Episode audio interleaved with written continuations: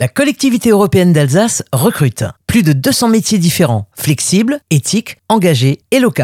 Découvrez les métiers de la solidarité, des métiers passionnants et enrichissants. Lisa Toranelli est puéricultrice à la PMI, la protection de l'enfance de rappeler qu'une puéricultrice est avant tout une infirmière qui s'est spécialisée. C'est une infirmière qui a fait donc l'école d'infirmière et qui après fait le choix de faire une année de spécialisation en école de puériculture. Donc c'est vraiment une année en plus, mais qui permet de se spécialiser euh, en pédiatrie, donc pour les enfants de 0 à 17 ans. Elle nous parle de son quotidien à la PMI. C'est très varié parce qu'on s'occupe vraiment de l'accompagnement des enfants de 0 à 6 ans. Donc euh, moi je fais un travail de secteur, donc j'ai un secteur géographique euh, à charge sur lequel j'occupe différentes missions. Donc ça peut être des missions de prévention et d'accompagnement avec euh, des visites à la maison pour peser les bébés quand ils sortent de maternité, répondre aux questions des parents, les recevoir en consultation de puéricultrice, mais également les recevoir en consultation médicale qu'on fait en binôme avec le médecin. Ça va être des missions de prévention dans les écoles maternelles où on voit les enfants en moyenne section pour faire les dépistages. Et on a également en parallèle aussi une mission de protection de l'enfance où on va suivre des situations un petit peu plus complexes, où il y a des problématiques de protection de l'enfance, où euh, on réfléchit s'ils ont besoin de mettre en place des mesures pour aider euh, ces familles-là. Quand on parle de puériculture, on pense spontanément à l'enfant.